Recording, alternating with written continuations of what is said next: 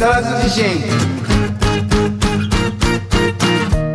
この番組は家族層の天霊株式会社夢人町の保険や山本の提供でお送りします皆さん、こんばんは。木更池木更津地震の時間がやってまいりました。皆様、お元気ですか？え私は、筒井はじめのマネージャーをしております。小峰明子と申します。通称、サブローと申します。えサブちゃんと呼んでください。最近は、ストレス解消というか、運動不足解消に、毎朝ラジオ体操をやってます。とってもおすすめなので、ぜひやってみてください。ということで、早速、レギュラーのお二人をお呼びしたいと思います。筒井はじめさん、こんばんは、つやじめです。こんばんは。えー岡本誠さん、こんばんは、岡本誠です。こんばんは。ラジオ体操いいですね。ラジオ体操いいんですよ。うん、なんか改めてやってみたらが結構汗かくんですね。わかります、わかります。であの YouTube で体操のお姉さんの第一第二個見てやってるんですけど、めちゃめちゃキレキレで、それに合わせて自分がやるというのがキレッキレでやるんです。キレキレでやります。へ 結構それで朝から汗をかいて、見たいですね。いや一緒にやりましょう今度。やりましょう。はい、とってもおすすめです。ところで、クラブハウスってやってました？筒井さんはあの一時ハマってましたよね。筒井さんどうですか？クラブハウスは。ああ、クラブハウスはすごい。すごい。クラブハウスはすごいね。本当にすごいと。うーん。うん。まあ、何がすごいかっていうと、新しさ、今までない世界というか、うん。社会って人との距離だと思うんだけど、今までに感じたことがない距離感で人と接することができる空間。うん。でもなんかいろんな、そのほら、部屋が、部屋が開かれてるんだけど、まあ、ちょっといくつかじゃあ部屋の話をすると、アウトロー部屋っていうのがあってね、そこ行くと前科者たちが喋ってんだよ。へえ。で、ある日の方、その部屋に行ったらばね、出てきて3日目だってやつがいて。全然反省してないの。あ で、みんなに、お前絶対半年以内だね、とか、うんいやーもう次は大丈夫っすよ、とか、やる気満々なの。そういう会話を聞けちゃうっていう。ーうーん。うん。なんなの、このリアリティみたいなね。普通聞けないですもんね。そんな。聞けないね。けないね。かなりアウトロー部屋とか悪いよ。悪い奴らがいるな、この世の中にはっていう感じ。でもそれは普通にさ、はい。喋ってんだもんね。ああ、そうですよね。うん。やべえな、みたいな。これだってそのままさ、なんか、警察とかこれ聞いてたら、ね確かに。え、どうなのみたいな。とか、あとダイエット部屋とかもあってあはいはいはい、はい。それ興味ある人多そうですね。うん。すごい人気があって、いっぱい人が来るんだけど、はまあ、最初のうちはさダイエットの方法みたいなのをいろいろと紹介しながらいろんな人たちが自分はこんなダイエットでっていう話を紹介していったりとかする部屋だったんだけど月日が流れていってい。はい。結論が出ていくわけよはい。で一番のダイエットは食わないことだになる あそりゃそうだよねって食わなきゃいいんだよっていうああ、でもその結論にちゃんとたどり着くんですね。まあ一日でじゃないんだけど、はいはいで始まってから3ヶ月後にははい。そこにたどり着いてしまって悶々としてる部屋になってしまう。あでどうしたら食わないかっていう。だけになっていくっていう。えこんなダイエットをやりましたとかっていう新しい人がいたりするとみんなから攻撃されちゃったりする。食わなきゃいいんだよみたいな。お前はもう空気がどんどん変わっていくなみたいな。食うなみたいな元最大手のダイエットサービスみたいなのとかい。いろいろあるじゃない、ーはい、そういうところ。ろの元その最大手にいた人たちこのスタッフだった人たちとかもさ、最初は自分たちのね、会社の理論を進めてくるんだけど、その人たちのまでもが後半は、食うなすごい熟成だな、みたいなね。デカ部屋っていうのもある元刑事の人たちの部屋。ああ、はいはいはい。どんな話するんですか？なんか守秘義務とかありそうですけどね。どんな話するんですか？個人名出さないから、はい。自分の経験、はい。うん、こういう、その今まで自分が出くわしたのはこういうケースだと。おー結局、一発も打たなかったと。要するにその練習以外でははい。打たなかった。うーん。うん。いろんなそういう警察関係者の人たちが喋る。うーん。まあ、それもいろいろ多岐にわたって、そのなぜ犯罪が起きるのかとか。っていう理論で語る時もあれば、感情論で喋る時もあったりとかしてさ。うーん。だからそれはそれでなんかいろんなうーん。結構好きな部屋の一つ。うーん。建築部屋とかもあってさ。建築。うん。はいはい。でも改めて建築部屋ってところに入って話を聞いてて分かったんだけど、建築家って家を作る人とか、ホール作る人とか、うん。街作る人とか、橋とかを作る人とか、空港を作る人とか、施設を作る人とか、うんうん。ビルを建てる、作る人とか、みんななんか専門分野が違うんだよね。うん、そう。で、街を作る、タウンを作る人たちとか、商業施設を作る人たちっていうのが、うん。絶望してるね。どうどういうことですか？今こういうコロナ禍になって、はい。今まで自分たちがさ、追いかけてたものっていうのは、いかに人がいっぱい集まって、で、大勢集まってもはい危。険なく、かつはい気持ちよくなれる。うんでその交通手段とか移動とかそういうライン的なものとかもね含めて全部デザインして作っていくっていう勉強をして理論を作っては理論を研究して統計を取ってこういうものだって進化させてきたんだけど今回のコロナがあってこれからの街づくりとかっていうのはもう根本的に絶対的に変わるのが見えている。い。うーん。だからもう、あの自分がしてきたことっていうのが役に立たない。まっさらだみたいな。で絶望しますね。絶望するよね。ああ、確かに。そう。で、他の建築と、あの、他の建築家たちがさ、慰めるみたいな。う。うんん。だから家とかの人たちは結構明るいというかね、なんか楽しそうに。まあ家も変わるんだけどね、これ。はいはい。そういうのとかね。鈴木さんのそのいろんな分野へのその興興味もすごいですね。いやー、まあ、そうだね。いろいろ知りたいからね。ああ。うん。クラブハウスはいろんな部屋探していけば、はいかなりマニアックな部屋。はいはい。うん、でもマニアックなんだけども、それなりに人が集まっている。100人とか50人とかいて、そこにはその専門家たちがいて、専門家同士が会話をしているのを盗み聞くというね。ああ。で、あのーすごくもう我慢できなくなったらば、すいませんって喋りかけるんだけど、はいちょっと質問させてもらっていいですか？みたいな。はいは深掘りしていくんだけど、こんななんか、うん、空間はないい。確かになんか新しいですよね、クラブハウスって。な。しいね。うん。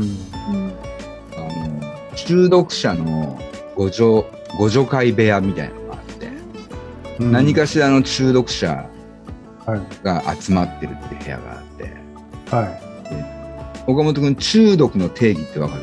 こうコントロールできなくなるようなことですかね。ああ、なるほど、なるほど。あのね、医療的にはい中毒ってどうやって判断するかっていうとね、はいそのものを例えばやるじゃない。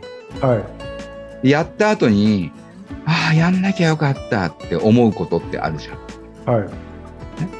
でも、またそれをやってしまう。ああ、はいこれが中毒なの。なるほど。へうん、ー面白いよね。だからお酒飲んで、はい。お酒飲んでさ、よく俺なんかはさ、ああ、また暴れてしまった、みたいな。もう絶対酒は飲まないって心に誓うんだけど、また飲んで、はい。あの、暴れるって。これはね、俺の場合、アル中じゃなくて、暴れ中毒だね。暴れ中 うん暴れっていうと聞き、なんかみ 聞き障りよくないな。その暴れてはいないんだけど、騒がしいっていうところかな。一緒か。そうね、あのお菓子とか甘いものなんかもさ、食べて、毒。はい。ああ、もう食べ過ぎたって、もう絶対食べ、体重増えちゃったって、もう絶対食べないぞって決めてもまた食べるっていう。ありますあります。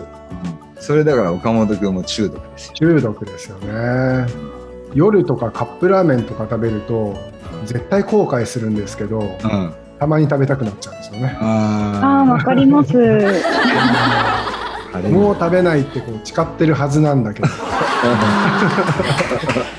中毒ですね。うん、これが中毒、ね、そういうのとかもね知れたりとかね結構だから、ね、まあでも最近はクラブハウス全体的な空気が変わってきてはいはい。割と専門家たちとかプロフェッショナルっていうのが一気にいなくなっちゃったんだよねあ割と。そうなんですか。うんうんうん、それはねなんでかっていうとクラブハウスにはね真面目なクズ野郎っていうのがいっぱいいて真面目なクズ野郎。真面目なクズ野郎っていうのがいっぱい発生しちゃったんだよね。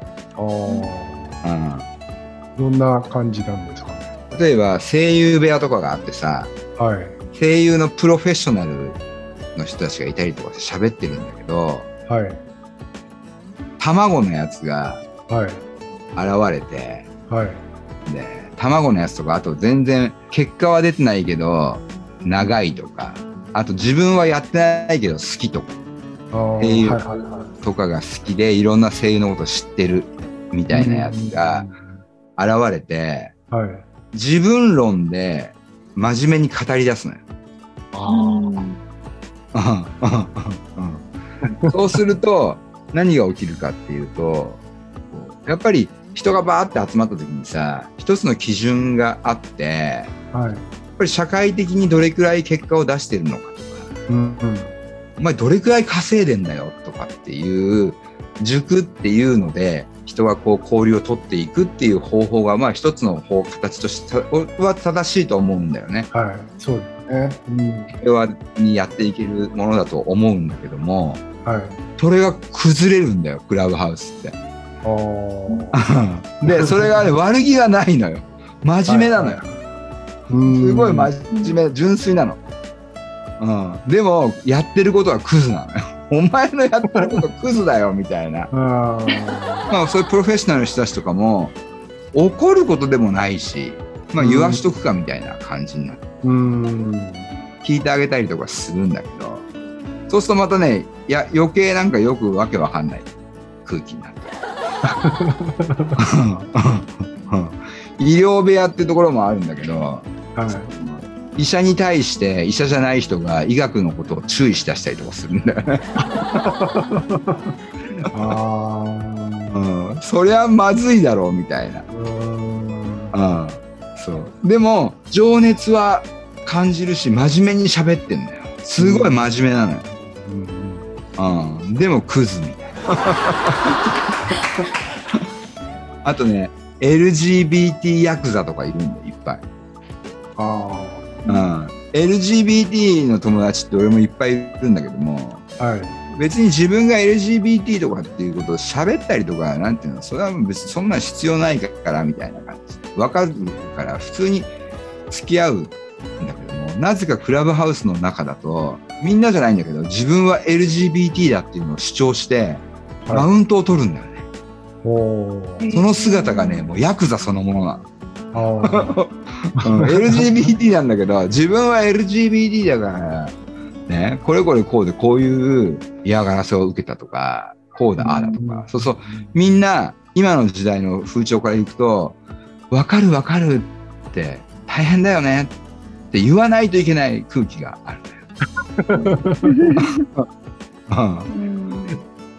うん。うん、とそれを今度聞くとそういう風になるともうむ向こうも乗ってきちゃうからうんすごいある種ずっと聞いてるとなんかそれ脅迫にしか聞こえなくなってくるなっていう。あうん、で自分がそこでイニシアチブを取ってマウントを取って、うん、自分論を語り出すみたいな。ーうんなんじゃそりゃみたいな。うん、ヤクザだな。そういうのもいっぱいいて。あだからクラブハウスは、うん、一気に使う人が減ってしまったのかなっていうのは感じてるんだけどね。ーなるほどうん、でも一方ですごくずーっと入ってる人たちっていてね。はい24時間ずっといるとか1日のうちのあ20時間ぐらいとか15時間ぐらい入ってる人っていうのも結構いっぱいいて。うん。でその人同士で交流取ってたりとかするところもあるんだよ。うん。もう家だよね。うんうんうん家族、うん、だから疑似家族みたいな感じで、いっつも20人ぐらいが同じ人たちがいる部屋っていうのもあったりとかするから。へえ。家族ですね。家族家族家族。うん、だからそういった意味ではねそういう需要っていうのがあって、うん。うん、でみんな楽しそうなんだよね。すごくそういう人たちがうね、ん。でリアルでは会わないんですかって言ったら会わないみたいな、うん、ずっとここでいいんだよみたいな、あ、すごいいろんな可能性には溢れてる。まだまだまだ可能性には溢れてる。うん。と思うんだけども秩序がだいぶ新常識みたいな。新常識というか新その世界観っていうのが今生まれてるんで割となんかプロフェッショナルとか、まあ、芸能人もみんな抜けちゃったしね。うん。やっぱりね芸能人とかなんかはさある程度リスペクトしてもらわないと成り立たなかったりする部分もあるじゃない。ああそうですね。誰でもがクラブハウスだと芸能人とかと普通に喋れてしまったりするから。うん。で多くの人が聞いてるから芸能人とかもさ、ね、イメージ悪くできないからすごく丁寧に優しく答えていくんだけどでも相手が真面目なクズ野郎だととんでもない方向に話がいくんだよ。参加してる人たちはみんないい人たち大概ね。だから嵐とかそういうのはあんまないんだけど。うん。秩序がちょっとね新しすぎるかなそんな世界ですかねクラブハウスはね。岡本君は最初の頃やってたよね最初の頃やってましたね。やっぱりなんか新しくて面白くて。うん。まあ、人の話を聞くことばっかりでしたけど、うん、でもやっぱりだんだん使わなくなってきちゃったかなって感じですかね。やっぱりね卒業したよね。うん、お俺も今もうねもう半分卒業してるというかね。うん、まあでも毎日そのほら今日はどんな部屋が開かれるのかなっていううん。トピックみたいなものはチェックして、はい、でこれは聞く価値がありそうだなっていうものは聞いたりとか、うん、今何やってんの？要するにその暇な時とかパッと見て。うん、そこで面白いイベントやってると覗いてみたいな。まあもっぱら勉強ですな。情報収集。うん、こういった意味では生の声聞けるっていいよね。そうですね。それはなかなかないですもんね。他のメディアには。そうなんだよね、うん、だから本当ねプロフェッショナルの人たちとかが減ってっちゃったのは残念でね。ああ、そうですよね。うんすごい残念で、うん。うん、真面目なクズ野郎がね湧いてるんだよ、うん。うん、でもまあまたこれが変わるんじゃないかな。うん。なかなかこうねリアルタイムでこう双方向のやり取りができるって、うん。まあ、す素晴らしいことだと思いますよね。素晴らしいよね。うんでアイディア次第ではさまたなんか我々もクラブハウスに降臨することがあるかもしれないしね。うん。そうですね。この木更津自身をねクラブハウス内でいくっていう未来の一つのツールとしてあるかもしれないしね。うん。うん。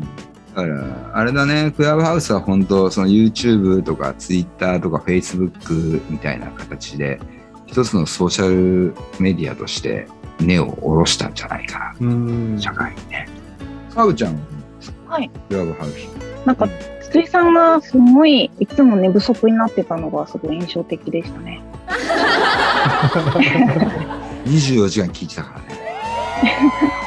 すごいですね。すごい喋ってたし、あうーん。うん最初の3ヶ月ぐらいはもう1日20時間は聞いてた。それくらい情報がもうブワーって噴射してたね。うん。あなんかその集中力すごいなって思ってました。その一つの興味持ったことに対しての筒井さんの集中力、こうどっぷりいくんですね。ーどっぷりいきますよ。うん。うん。まあな何事においてもそうなんですけど、うんそれ、が、あれ？今年だったかな？クラブハウスって。そうだね、3月、2月だね。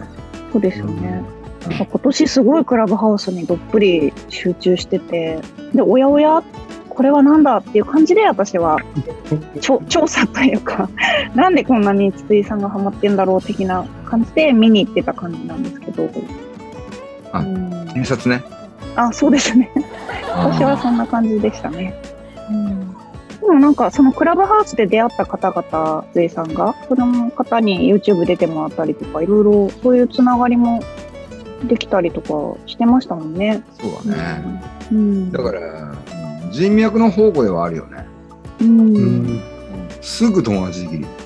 うんすごいよね。まあ、そういう異業種の方と、そうやって一気にバーって出会えるっていうのがすごいなと、うんうん、思いましたね。社会の縮図的なね。うん。ところで岡本さん、はい。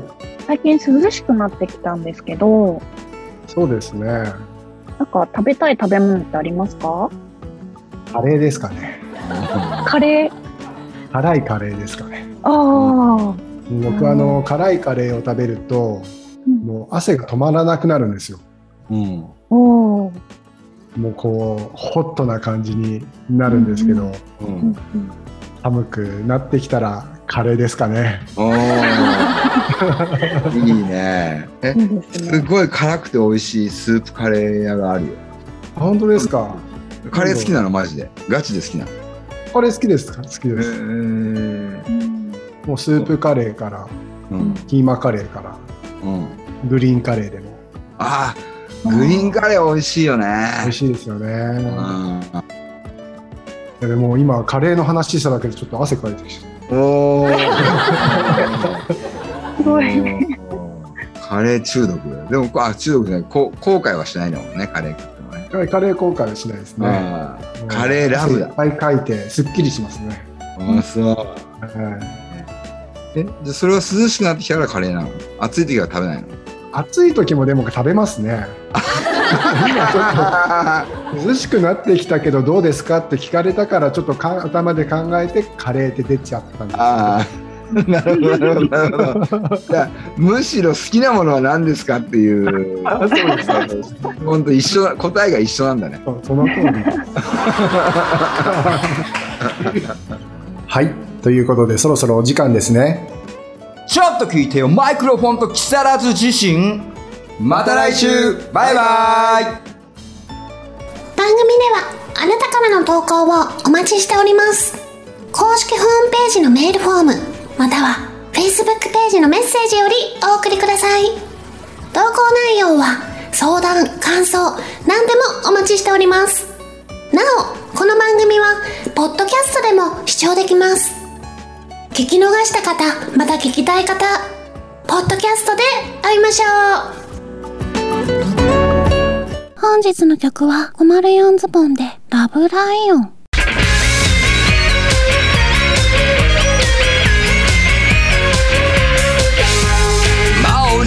う何も心配はいらないさまどろみの世界は終わりを告げる Making the world round symphony 君が望むなら何もかも忘れさせてあげる Rock Love Day 苦しい夜さ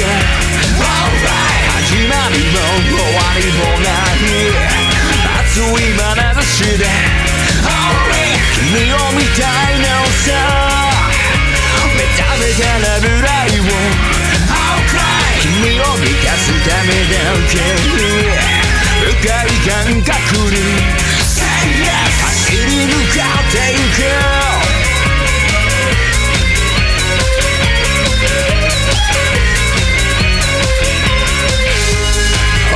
現実が夢を超えてゆく。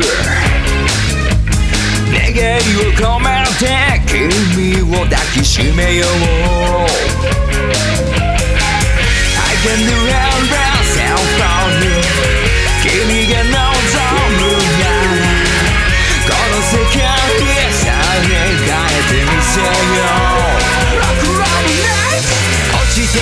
空に。身を委ねて踊ろう何もかも全て。野良に任せて。目覚めたらブライを。君を満たすためだけに。この歌を歌い。君と生きてゆけ